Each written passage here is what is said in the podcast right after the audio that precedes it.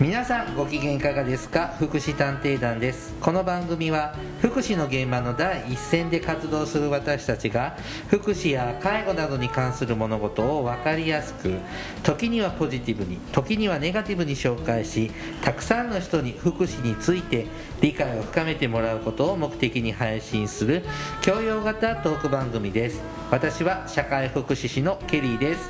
大魔女です。はい、よろしくお願いいたします。あのね、大魔女さん、この間、ケリーさん、スケジュール管理を間違えて、仕事を一つど忘れしてましてね。私なんかしょっちゅで、電話かかってきてさ、う。いいじゃない、かケリかってきたら。ケリーさん、今日会議ですよって言って、え？月曜日じゃないの？今日金曜日だよああ、そういうこと？うん、いやいやいや今日ですよ。えだって待って僕のスケジュール今日月曜日になってんだけど。あそういうこと？やいや金曜日ですよ。えほ本当？あ、そういうことだったんだ。ごごめんじゃあ今から行くよって言ってうん、行ったんです。うん、で、まあ、1時間遅刻しちゃったんですけどはい。もうそれ本当ごめんなさい。私の管理ミスなんですけどただねもう会議ね先にこう始めてもらってたんですけどはい。そのごめんねちょっとこの会議で決めなきゃいけない打ち合わせね遅くなってごめんね大丈夫だよ先に進めといたからって言ってはい。で遅れたところから私はちょっと手伝い始めたんですはあで、まあ、終わって、うんね、ごめんねってじゃあまたちょっとこの続きまたねって言ってバイバイしてで家に帰ってその話し合いの記録ねプリントアウトしてもらったのでは見てみたんです遅れた分を確認しないとと思って、そしたらもうほぼ白紙状態なんですよ、やっぱケリーさんがいないとえさ。本当世の中回らないのよ。ケリーさんってこんなちゃんとしてたんだと思って。で結局その次の会議までいやそんなね空白だらけじゃダメな会議なんですよ君。この項まあね目についての話し合いで、はいはい、まあ私は何か知ってるからうん。ふんふんって聞いてるけど、で、はい、これやばいよと思ってうん、結局遅刻して僕が参加しなかったところ自分でこれこれ聞かなきゃダメだよね。これこれかこれこういうこういうふうに準備しないとダメだよねって結局家に帰って1時間やりましたね。あその分ね、はい、うん。えー。でもそうだね。私もさしょっちゅうさちょっと今日も実はあのん？え？間違えた時間とかさ、はいはい。その予定聞いてました？ってうん。ちょっと、あのだたださらにそこからまた変更があってもうぐちゃぐちゃだったんだけどでも行ったらやっぱり例えば遅れちゃった分とかあの、うん。迷惑かけた分はその分ぐらいは仕事しようと思うけど、うんそういう感じじゃなかったのね他の会議のメンバーは。うん。て あの僕も適当だけど僕のさらに上を行く適当さで驚愕しましたね。うんいいね。それでおあのお給料が入ってくるなんて。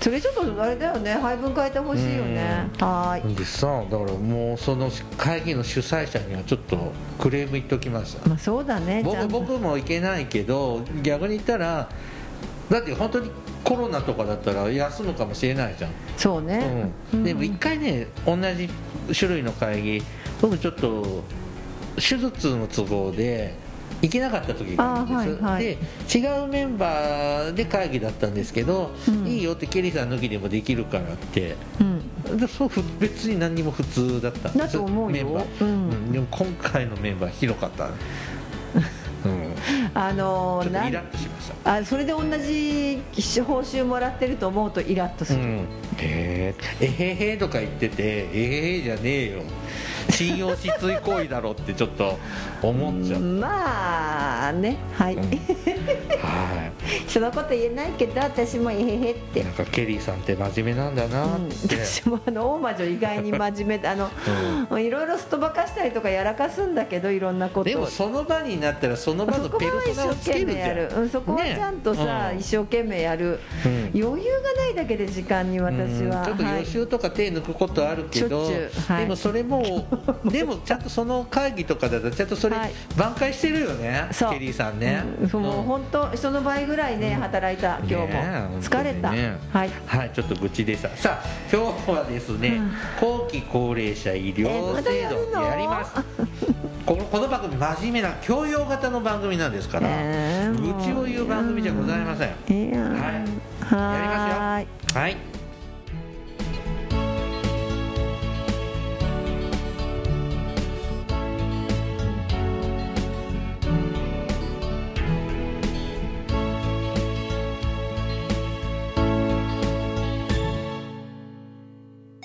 福祉探偵団。福祉探偵団第277回。は。後期高齢者医療制度の後編のつもりです。はい。はい。今回はですねまず後期高齢者医療制度、まあ、いわゆる保険ですよねこれね。医療保険。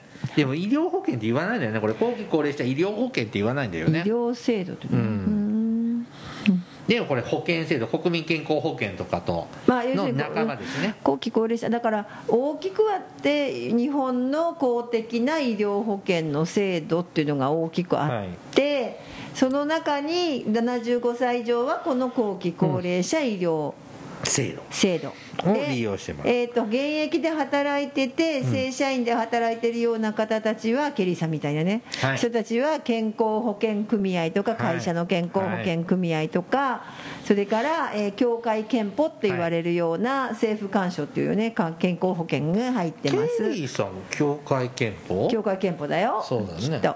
あで私みたいな自営業は私自営業ね、うん自営業は、えー国民健康保険、はい。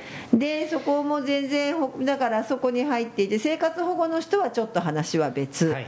えーです。だから日本国民は一応全員入ってるよって言うけどこ保険料保険って保険料払わないと入れないから、うん。うん国民健康保険の保険料払ってなかったり、えーいろんなもの、まあ、あの健康保険なんだっけ？業界憲法とかさ、いわゆる働いてる人たちは給料から天引きされてるよね、うん。わからないうちにね。そうそう知らないうちにねさっき言われてます明細見ないと分かんないけどね、それ給料のね金額に応じてでだけどえっ、とそうそうそう。であのだからな何を言いたいかというといやお金払わないと入れないよって話をしようと思ったの、で昔は、うん。その会社勤めしている人ぐらいしか会社勤めとか働いてる人自営業とかなかったんだよね。皆保険制度ができる前うん、とかは入っても入んなくてもよかったってことでしょ、それがはい、まあみんな一応入ることにそう。なって60年経ってますね、で国民そうするとあの例えば、えー、とじ本当は10万円かかる、ねうん。あの手術とか受けたとしても、まあ、さっきあの今日前半でこうさ、ねえー後期高齢者医療の前半でやったけど、うん。1割負担だったら、えーその時窓口で1万円払えばいい、はい。けど2割負担なら2万円、はい。ね、でも今3割ぐらいまでだからさ、そうね、まあ、10万円の医療を受けてもどんだけお金持ちでも3万まで払ったら、うん。あとの7万円はその保険制度が病院に払ってくれるよっていう話だよね、医療を受けるときは平等な値引きの仕方ですけど、うん。保険料はねどの制度も、お金持ちからはそれなりに、そうね。あまりはい。持ってない人からはそれなりにで、そうそうそうそう。これし所得の再分配ああ、って言いなんますね。かやったね。はい。だからと取られるときはいっぱいあの保険料はちょっと払う金額が違うけどこれでちょっとフェア感を出そうとうん思って一応るのね。ねこれが社会保険のねはちょっと一つの基本ルールですからね。ん。さあそういうね、えー、と後期高齢者医療制度ですけどもえっ、と受けられる給付どんはないサービスが受けられるのかなというね、はい。ことをちょっと紹介してまいります。えっ、と時間の都合ね全ては語れませんので私たちが気になったこととかはい。によってちょっとあちこち飛びちあの飛び散らかしますね。しはい。歯抜けになると思いますので、はい。ご了承ください。まずですねこの後期高齢者医療制度に入っているとですねえっ、と医療が受けることができます。さっき言った説明だよね。はい、はい。えっ、と診察治療をは。薬や注射などの処置はい。入院及び看護。はい。在宅医療及び看護。はい。が受けられます。なるほどね。当たり前じゃんっはい。て言われたらその通りなんですよ、まあ日本では今当たり前だけどさ、はい。実はこの当たり前やってる国ってそんな多くないよね世界的に見ても、うんそうなんですよね。ね日本だとなんか当たり前じゃんって感じだけで日ど、本のこの国保憲法後期高齢のね、すごいとこはどの病院に行ってもそうそうそう。割引が受けられるんですよね。まあたまにさうん。あのほらえ保険外の整形とかね。そうそうあの美容整形。とかはダメなんだよね、ダメですけど、はうん。うん。あの保険の効くのはだからイギリスなんかはなんかこの病院じゃないとダメとか。い、そうそう。そアメリカなんかこういうのないから自分で民間会社てて、のね、はい。保険会社入らない入って、うん。自分でやらざるをやるとかね。そうそう。結構ブツブツ高いとかに言っちゃうけど結構すごいんだよね日本の医療保険も。そうそうそうそうなかなか大したもんなんだよ。そういうことは大したもんですね、うんはい、でちなみにですね紹介状なしで大病院の外来を受診する場合は別料金が取られます。そうです、はい。それはでも後期高齢者じゃなくてみんなそうだよまあ、そうですね。だから、そうそういうのも注意書きがしてあるんですよここに、あのね皆さんのお住まいの町にもねあの後期高齢者医療制度のご案内というパンフレットがはい。あの置いてあります、はい。あの後期高齢者の方はもう保険証と一緒にこのパンフレット入ってます。大概そのままゴミ箱行きます、はい。あ間違えました。ゴミ箱じゃございません。再生紙になります。はい。さこれもともと再生紙じゃないの？あそう。はい。はい。であとねこれこの保険証を持って後期高齢の保険証を持っていると,、えー、と病入院した時の食事代が1食よ460円？はいで安い人の場合は100円まで下がるみたいね。はい。はい。だから一食、まあ、基本は一食を460円だよって言うんだけれどこれもって朝食だけってこと？え？1日3食が460円なの？一食だから3食で計算したら3倍でしょ。1500円かかるってこと、はい。消費税はかかんないのね。うん。はあ、じゃあ入院すると医療費とは別にご飯代が1日約1500円。まあそうね。かかるんだね、おおなかなかですね。は いそうよ。おはい。ねえ。はい。で入院した時ですね。はい、えーっとこれ療養病床普通に入院した時でいいんだよねこれね。えっと入院した時はい。ちょっと待ってそのページが出てない。ああはいはい。入院代が370円？1日あたりのうーん居住費いわゆるホテルコストだね。はい。これはそんな安いね1日。はい。まあそうすると。こ違うこれねごめんなさい。療養病床のこと。うん。じゃあ長期療あのじゃない。あの療養型の病床のことだと思う。ね。そうそういうことだと思います、えー、と急性期の状態が終わり慢性期に移行した長期間にわたる治療看護を必要とする患者が入院する特別な病床のことです。はい。っていう案内が手元のパンフレットにはないです。はあなんだって。だからえっ、じゃあと普通のとはまた違うにしても。うんだってあの居住費取らないもん普通のほら。だから普通の急性期の状況で4人部屋とかうん。うん普通の病普通に入った時には、えー、と例えばよ大体4人部屋じゃない今、うん。うん。うん。4人部屋だったりするとその時には、えー、とホテルお部屋代って取られないもんね、まあちょっと細かいの抜きにすると入院すると1日だいたい1500円から2000円ぐらいかかる食事代って食事代と部屋代。あだからごめんなさい。療養型病床に入院したらこと抜きにね。すると。いやそこはこだわりたい。あ元ケアマネージャー、はい、じゃあどうぞ。はい。いやいやだから急性期っていうさのはさ、うん。どうしてもそこに病気を治さなきゃいけない理由があるじゃない？うん急性期うん。だけど療養型っていうのはまあ別に家帰ってもいいんだけどさみたいな。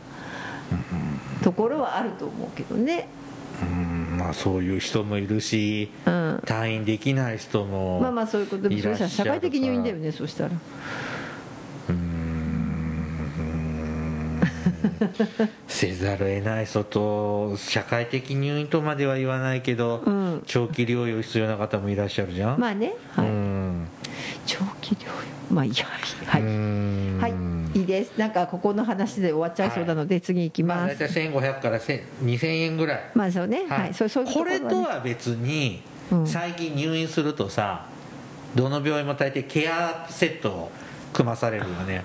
まあね、うん。はいパジャマ代とパジャマ代とシーツおむつ代とね。シーツ代とかね。まあ、おむつがあったりなかったり、あといろいろねティッシュペーパーとかね。ねえ。それはこの後期高齢者医療制度とはが別ですね。はい、ケアセット代は別です、でも自分家から持ってくるって言ったら病院いやダメっていうよねあそうなちょのっとなるべくもうケアセット使ってほしいです。え私最近入院してないからわからないけど私入院の時にケアセット使ったことない、で本当？なんかどこも言われる。私意外にあの意外に元気な入院でいつも自分で選択してるもの、シーツとかは？あだってシーツとかシーツは違うよ。ケアセットの中に入ってないよ、入ってないもうそうですよ。シーツは絶対違うよあシーツは、えっとしもちろん、えっとそうそうシーツは違う。シーツは病病院病院持ち。あれは病院の理念なのでシーツは違います。ケアセットには入ってるのはあのおむつだとかタオルとか？そうそれから、あのバスタオルだとか、うん。タオルだとか、えー例えばあの入れ歯のケースだとかその入れ歯がある人だったらそこに何、うん。あの洗浄剤だとか、はいはい。から歯ブラシだとか、うん。コップだとか、なんでうちさ高齢者が入院するとあれ使っちゃうので、うん。使ってもうめんどくさいから使うんだけど、うん。そうするとさ何個あれあのコップがあるかうちに。ああなるほど。くれるの？持って帰っていいって言うからプラスチックのコップ持って帰ってくるとまたもらもらわなくてもいいの持って帰るうんもらっちゃうとん持って帰っちゃうのよ、でもねあの入れ歯ケースは便利。あそうですか。どうでもいい話でした。な入れ歯を入れるの？あのお年寄りがねうん我が家の高齢者の方たちがお入れ歯入れるのには便利、ああとあの水飲みなんていうの？水飲みっていうの？あの寝寝ながら飲むやつ、ね、飲むやつとかさ、うん。あんなのもあるよ。あ何の話だった、はい、ちょっとだからねこれだけじゃなく、はい。別にプラス払ってねってまあまあ保険は効かない、ね、それは保険じゃない話ね。うん。ははい。い、はい。であとね1ヶ月の医療費が高額になった時はあとでキャッシュバックあそうねしてくれます。はいはい、でちょっとキャッシュバック待つのしんどい場合はですね限度額適用認定証っていうのを申請し事前にね市役所に言っとあのー申カ請すると紙の保険証みたいなのくれてそうするともう絶対払ってねっていう金額までしか請求されなくなりますね。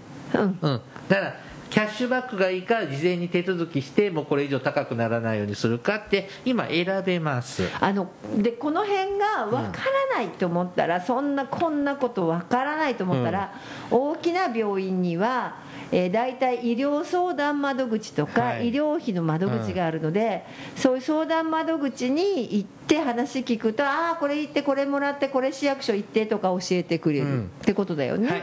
うん。なのでちょっとお金しんどいわっていう場合は、はい。そういうとこ相談してください。そうそうそう。恥ずかしいことじゃございません。あの結構普通にみんな使います、うん。このお金は。で病院もはいね、そういう人はねちゃんと申請してもらった方が喜ばれますね。うん、あの公的なお金の方が確実に入って、えーそんなの踏み倒されるよりよっぽどいいと思いやいます、手術代100万円払えませんって言ってとんずらされるよいりいこのもうこれ以上払わなくていいからこんだけ払ってっていう方が病院も取りっぱくれがないので、はい。あのちゃんと安心して、はい。と思います。ウィンウィンだと思います。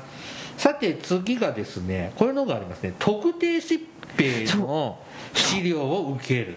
へえって。これ介護保険の話ですね。特定疾病っていうのは。このさ特定疾病って言葉がさ介護保険で特定疾病だなと思ったら、えこれ違うよ。介護保険の特定疾病じゃないので、ここはお気をつけください、特定疾病って介護保険独自の言葉じゃないんですよね。今の今日、本日初めて知りました。あ本当？えし知らない？いやだから特定疾病って介護保険しか知らなかったなと思って。あそうなんですか、うん。あ僕がボケなくてもよかったんですね。そうよ。はい。えっ、とこれ後期高齢者医療制度の場合ね、うん。えっ、とこの特定疾病の場合毎月の自己負担額が、まあ、安くなりますよですけどえー、とこの後期高齢者医療制度で指定されている特定疾病は先天性血液凝固因子障害、はい、えー、と血友病のわゆるそうですね、はい、一部が該当するそうです、一部なんですね。はい、で人工透析が必要な慢性腎不全。はい血液凝固飲酒製剤の投与に起因する、えー HIV 感染症。ああはいはいはい。はちょっと普通の医療のよりちょっと特別扱いより安く医療が受けられるってことね。あまあ人工透析と HIV でもあのなんだっけこういうの薬剤エイズだっけ？ー薬害エイズの方が対象とか。うーん。ちょっと少ないね。介護保険16個もそう。特定疾病あ3るつだけあねるんだでもまあそう、ななんでこの3つなんだろうなってちょっと思った。そうですね。なんでなんだろう。あのちょっとちょっとそこ不思議に思いました。はい。誰か教えてください。血友病ってなんだっけ？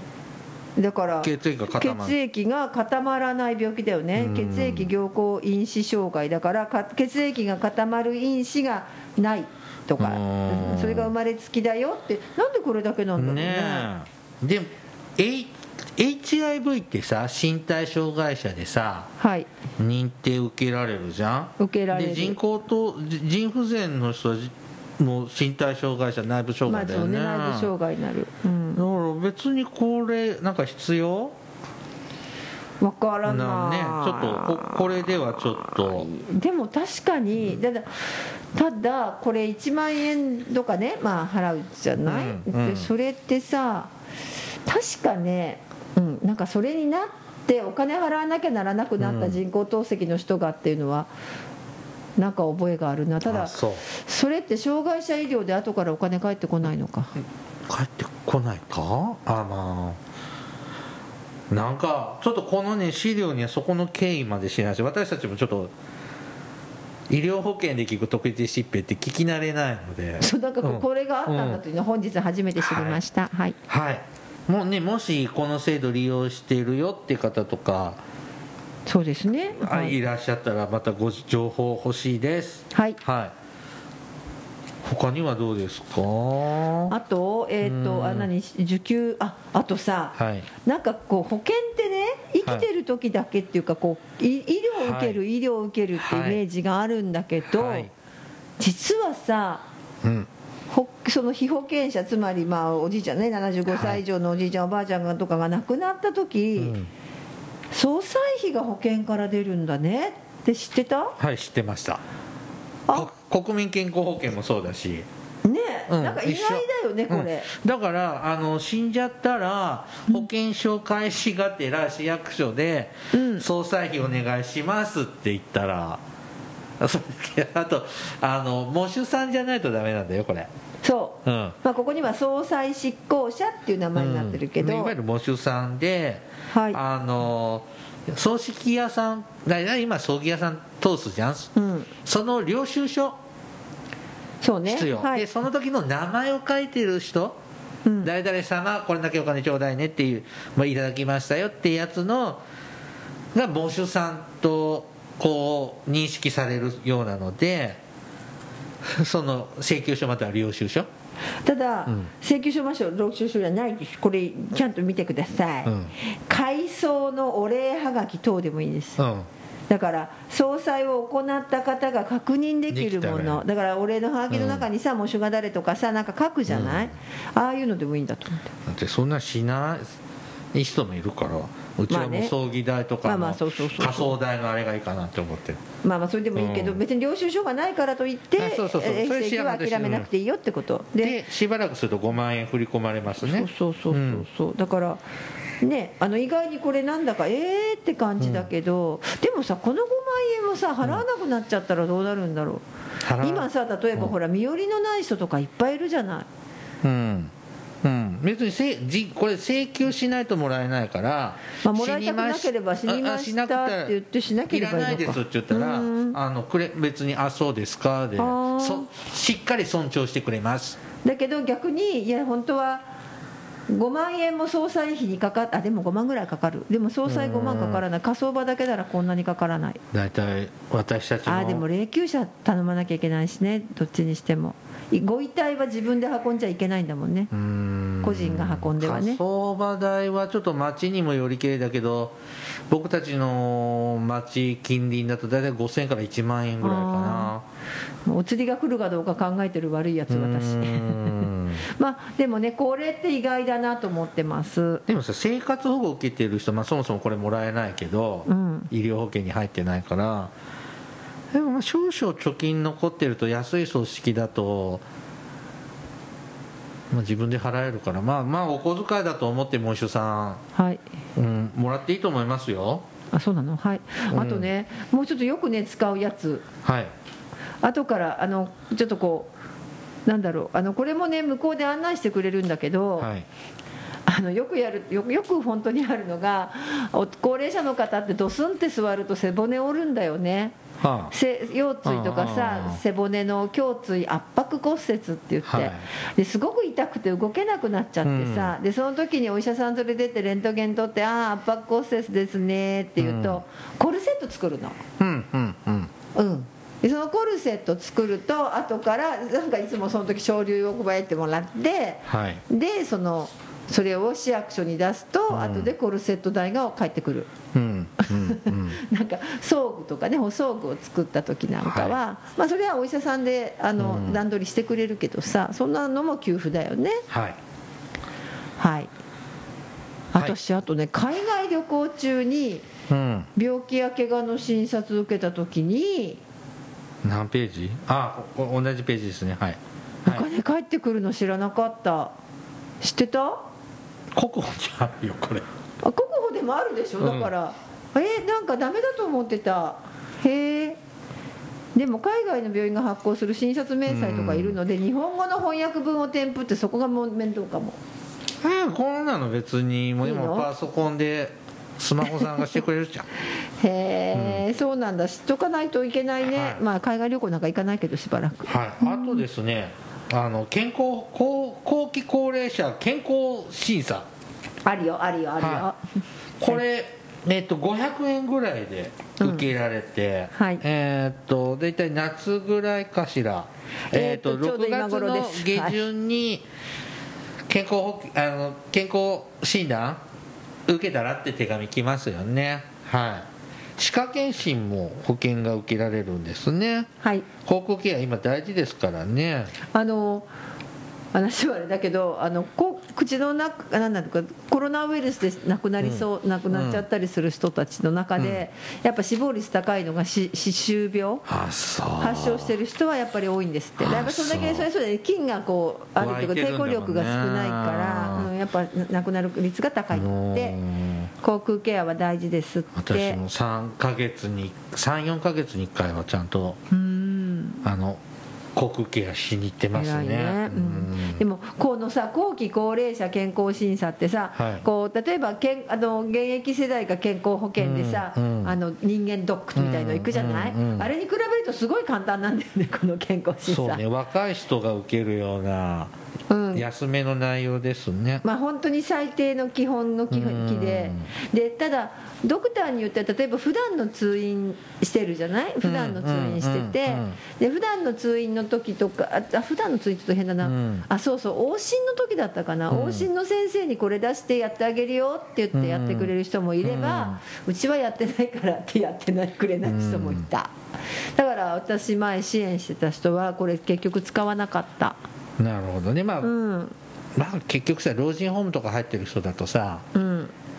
まあちゃんとドクター来てくれるしさ、まあね。いいやってこうしてなかったりねしますがあのうまく活用してもらうといいですね。はい。はい、最後にこの保険料のね支払いも金額はももうういろいろ ですので支払い方だけねはい。基本的に特別徴収の方が多いのかな？はい普通徴収が多いかな？はい。はい。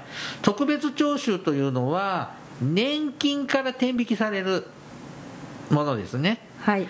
えーなので2ヶ月に1回、まあね、年金入るときにさっ引かれてはい。るております。それはね年金機構からのお手紙にちゃんと書いてありますね。ますね。はい。で普通徴収は窓口支払いですね。そう普通は1回年金を全額はもらってからうん。窓口に払いに行くのが普通、はい。これ介護保険も一緒ですね、はい。まあこの普通徴収あのわざわざ市役所に行かなくても今コンビニ銀行でまあも支払いができます、はい。それねあの市役所からですね7月ぐらいにあなたこ今年度の保険料これだけ払ってねっていうお手紙が来ましてはい。そこにねどこでだったら振り込んでお金払ってねって書いてありますので、はい。はい。えー僕は大体1年分まとめてもう払っちゃいますね、はい。あのちまちま払っちゃうと忘れちゃうので。そうそうなんだ、はい。い、ろんなもん来るしね、うん。はい。はい。こんなもんかな。であ一つ。はい、はい。はいどうぞ。面白い給付を見つけました、はい。はい。えーっとこれ多分国民健康保険も一緒かもしれない、あの例えばさえーっと怪我をとか怪我とか私も実際あったんだけど、何ページ？例えばね、えーっと19ページ、はい。あのね19ですはい。いちっちゃな、まあ、とりあえずあのなんかちょっと胸苦しいよねとか言って、うん。個人病院に来ました、ところが、えー個人病院の方で心電図取ったら、うん。例えばすごいちょっといやこれちょっと心電図悪いよね、うん。でまあ救急車呼べばいいんだけどさ、はい。救急車呼べばいいんだけどあのそのまま安静にして運ばなきゃいけないけど例えば救急車今ただいまだと出払ってこれませんとかいう時に、はい。じゃあ介護タクシーで行きましょうとか、うん。ストレッチャー、うん。そういうこう移動が困難な重病人とかねあと骨折したとか、はい。はいでそのお医者さんの指示でじゃあどこそこの大きい病院に運んでくださいっていう時には、その移送費が出るそうです。へえで知ってた？これはちょっと忘れて分かんなかったですね。私もなんかね、初めて。でただし、まあ、ちょっとその認めなきゃだめなんで、うん。広域連合が、面倒くさいね。もしかして広域連合に電話するのかな？いいですか？って土日はどうするんだろう？とかいろいろ思うけど、えーした人いるのかなこれ。請求した人。でもねありそうな気がするの骨折とかで軽いなと思ってさ近所の病院に行ったらさうちじゃ処置できないから大きいとこ行ってくれって言ってやるよね。だしあれなんていうの？この僕たちの町って割と大きな病院いくつかあるからさ、まあねいくつかねはい。なんか大した距離じゃなくまあね移動できるけど、ちょっとその医療過疎地域みたいなうん、ところだと100キロ離れたあっちの町までとか、まあ、そうだったらヘリコプター来るかもしれなうんいけどね。救急車とかでもさ行き来するようなとこだと助かるよね、うん。まあ、あの実際私さあのうん。病院一回ちっちゃな個人病院行って、うん。あのさっきの話心電図がおかしいからって言って、はい。その時は救急車呼んでくれてあー。病院から救急車に乗せられて、うん。そのまま大きい病院に運ばれたことあるけど、はい。その時にね今だと本当救急車来ない可能性あるよね、うん。でとふと思いました。ただなんか広域連合へお問い合わせくださいって、はい。土日はどうするんだろまあ後後日でもまた払ってもらえるってことでしょ？いいはい。まあお医者さんがね。大体2年ぐらいまで遡って、うはい。えー、と権利が2年で消滅するので2年以内に申請すればい。いですね,、はい。はい。今日はですね、えー、と 後期高齢者医療制度ねちょっと見てみました。はい。お腹すいた。This is 福祉探偵団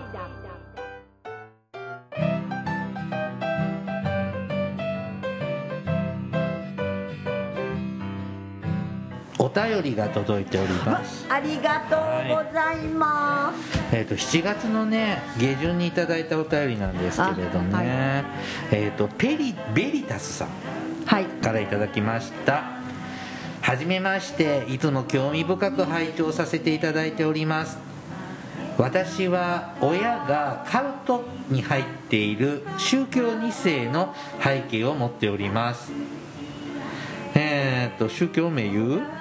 まあちょっと飛ばしましょうかね、はい、はい、私はあの親が入っている宗教の、えーと、関係で育った生きづらさから福祉の仕事を志しました、はい、現在は通信制の大学で精神保健福祉士の資格取得をして将来カルト被害者カルト2世の理解と支援の輪を広げる活動をしたいと考えております、はい今回メールさせていただいたのはラジオで取り上げていただきたいテーマがあるためです、はい。えー、7月にあの安倍さんの安倍元首相の銃撃事件がありましたが、はい、ぜひこのテーマをそんな。福祉探偵団で取り上げていただければと。はい。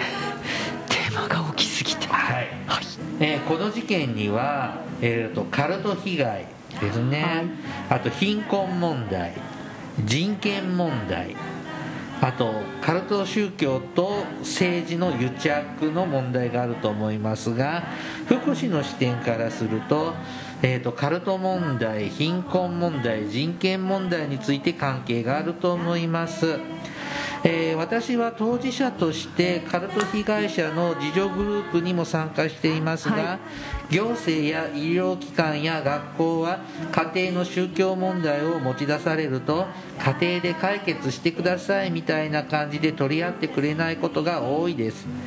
これでは誰にも相談できず社会的に孤立するのも無理もないと思います私はカルトを脱会して6年ほど経ち自助グループや専門家の方々とも話し合いをしてある程度整理がついている状態状況ですので、ね。はい、もし詳しいお話をできる機会がございましたらご連絡、えー、いただけると嬉しいです。ということでね、はい、またあります。で質問があって、はい、えっ、ー、とカルト2世を守る仕組みの歴史についての質問ですってことで、はい、なんかアベマ TV ネットテレビですよね。ですね、はい、ジャーナリストの有田芳生さんああ時々見かけます、うん、はい。が、えーと、オウム事件の時に、はい、信者の子供が保護されたりして、はい、えーと、バラバラになった時オウム信者の子供たちの支援の仕組みを作ろうとする動きがあったとのことです、はい、その時の案は各地の保護保健所に、えーと、とカルト2世の相談窓口を作って子供たちのケアをする計画だったようですが頓挫してしたしたようです、はい。えー、現在に至るまで公的機関としてカルト被害者の相談窓口のようなものがないのが現状となっています。この件に関して当時の現状をご存知でしたら教えていただければ嬉しいです、えーと、とベリタスさんは30前半の年齢なのでオウム事件の記憶がないとのことですね。そうかそうか、まあ200年生きておりますので魔女は、はい、まああのオウムの子供たちってね当時、はい、あの話題になって児童相談所にいっぱい保護されたっていうのはなんか記憶ありますね、まあ、確かにそうですね、うん、はい。でも正直あのごめんなさいあのオウム事件の時は確かにはいはい、うん、まあ多分ですねあのいやいやいやそうね頓挫したんだよね。はいはい。これご存知？あんまりね私オウム事件はねむしろあのそれこそ地下鉄サリン事件、はい、あれをニアミスで乗りかけた人を知っているぐらいな。逆にそっちに気がいっちゃうっていうか。私は上久一色村のサティアンの跡地にできたガリバー王国に当時働いてた福祉施設の利用者との旅行で行った。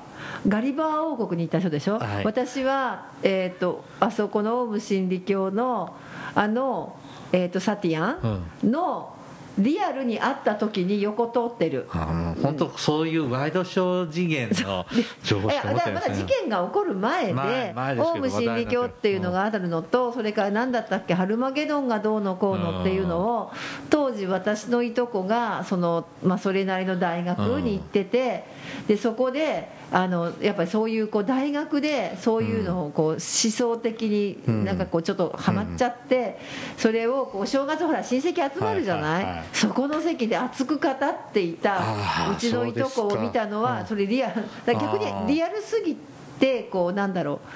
あーって感じ。で、うん。オウム真理教もだから事件の前にみんな白装束着て、あのその辺りをこう歩いてるの。なるね。っていうのであのでその建物のところに大きいあの、えっとクモの巣の形したようなこうアンテナがあって、うん。まあ、超波なんですけど、でその昔だからさ、うん。インターネットとかないから、電話は傍受されるからって言って、その他の分その全国にある教会とそのネネットじゃなくて、それ無線でつないでたんですよ、うん。あれってでも違法無線じゃないのかな。まあいいや、っていうのを、えーは知ってます、は すいません、はい、さてあの僕もね話？僕のねクラスメートのねベリタスさんの、うん。えー、と親が入ってた宗教に入ってた人いたし、あのスーパーでバイトしてた時もこのいてああのはうんなんかお葬式親の葬式に出なかったとかそういうのでなんかそのスタッフの同士であ、うん、ああの人はあれだからみたいな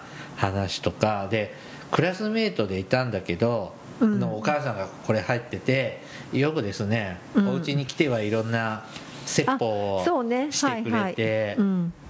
困ったなあってうん、なんか思ったしうちのばあちゃんは暇だったからよく話し相手になってもらえて来てもらって喜んでたよみたいな感じですが、うん。遠野家族っていうとね今回のあの安倍さんの銃撃事件はうん、政治がどうのこうのじゃなかったっていうのがちょっと意外でしたね。でもなんかそこからなんかずるずる今芋づる式にいろんなことが出てきてるなって感じがしてうん。まああのだったのとあとそのまああそうだ私もこのねあのベリタスさんのの親御さんがまあ信じていた宗教にえー入っていたご親族をえー支援してますあわー。でただ今あのそこは抜けたんだけれども、うん。抜けたっていうかまあちょっといろいろあって切れたんだけど、うん。そうあそういえばそうだったなと思って。なんか選挙も行っちゃいけないんじゃなかったかなああこのベリダスさんとかね。そうそう。だから投票その人を競わせるようなことをしちゃいけないとか言って投票行かなかったって言ってで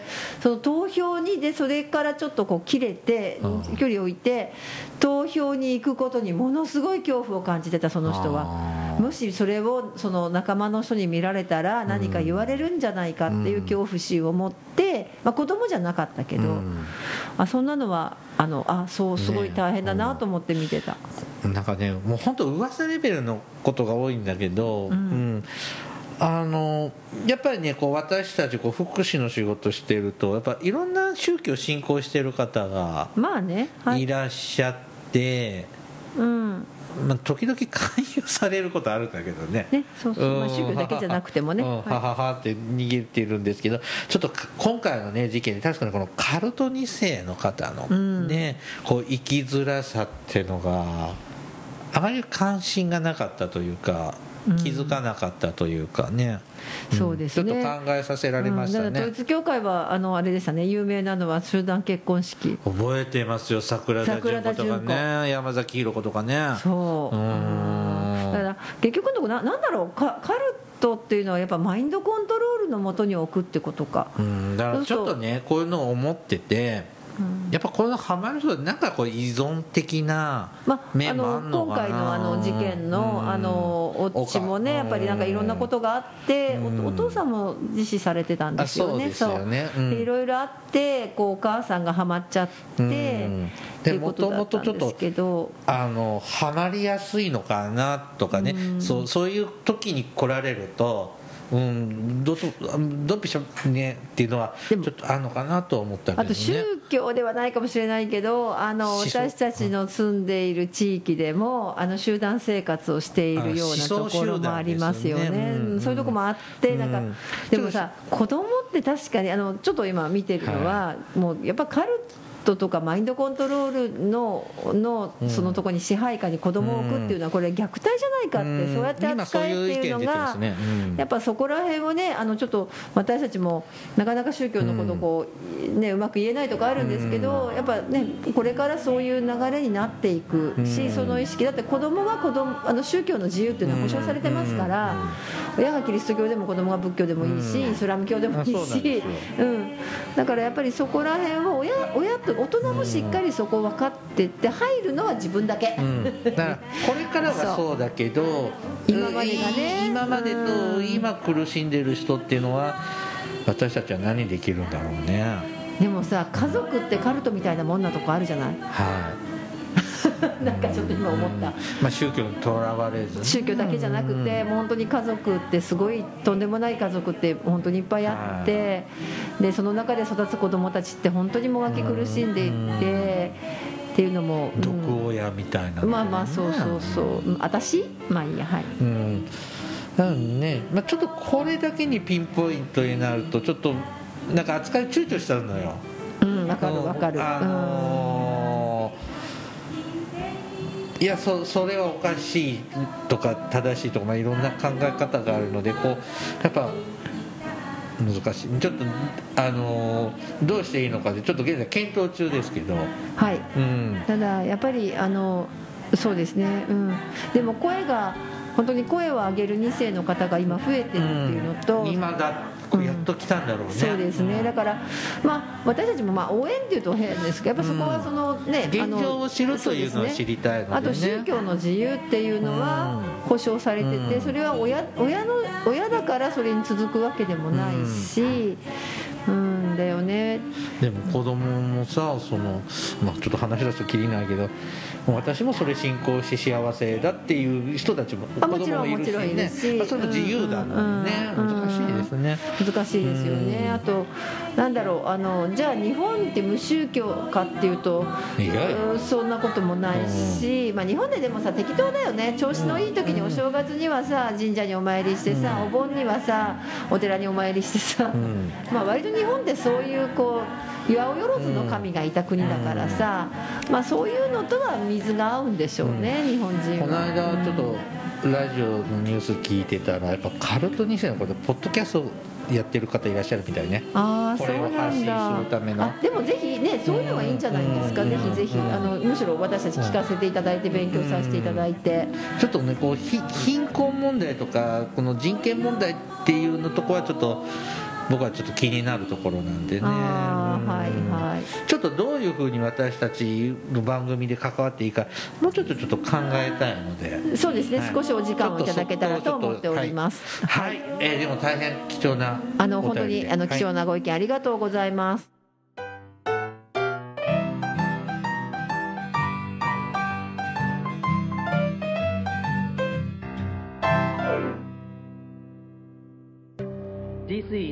福祉探偵団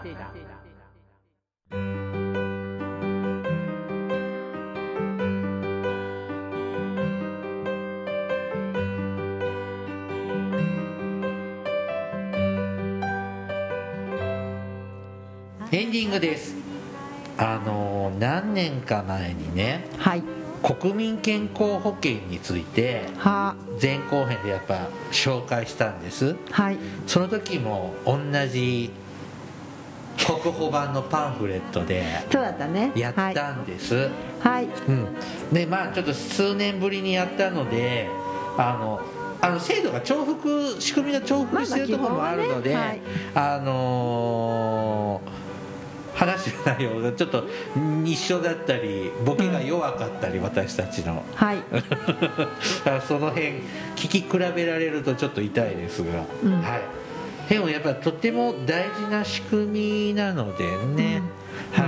あただこの仕組み何年持つかなと思って自分が6070後期高齢者になった時にまた仕組み変わってるのかなと思あったり。もちろんそうじゃないですか、全部全て国民健康保険に統一されるんじゃない、なんかそんな感じもするしね。ううん。まあ、おお金で、まあ、でも2040年までがとりあえず。はい。2000そうですね、うん。そのぐらい、うん、があのちょっとこのこ高齢後期高齢者が一番人口を占める時期なので、うん。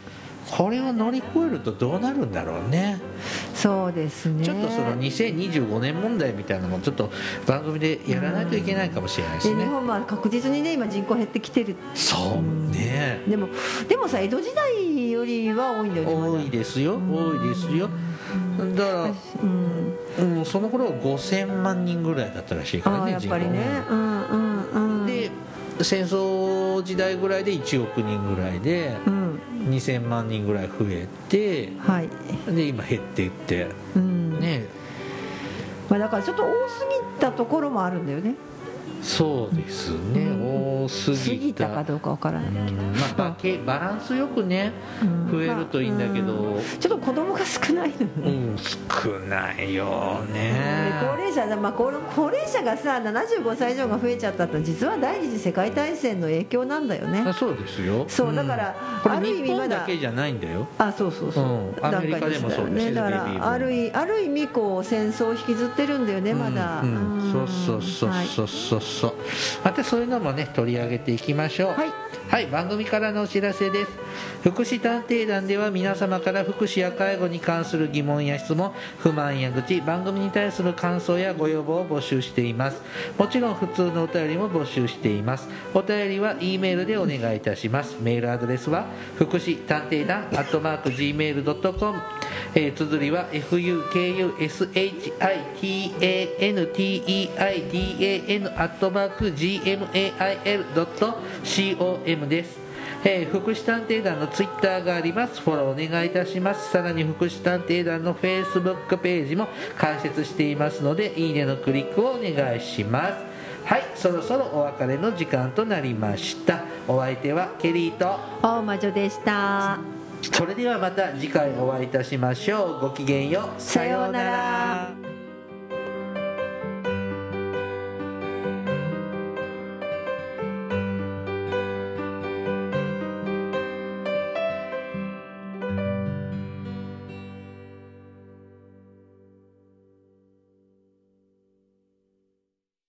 福祉探偵団。皆さんご機嫌いかがですか？福祉探偵団です。この番組は福祉の現場の第一線で活動する私たちが福祉や介護などに関する物事を分かりやすく時にはポジティブに時にはネガティブに紹介したくさんの人に福祉について理解を深めてもらうことを目的に配信する教養型トーク番組です。ぜひお聞きください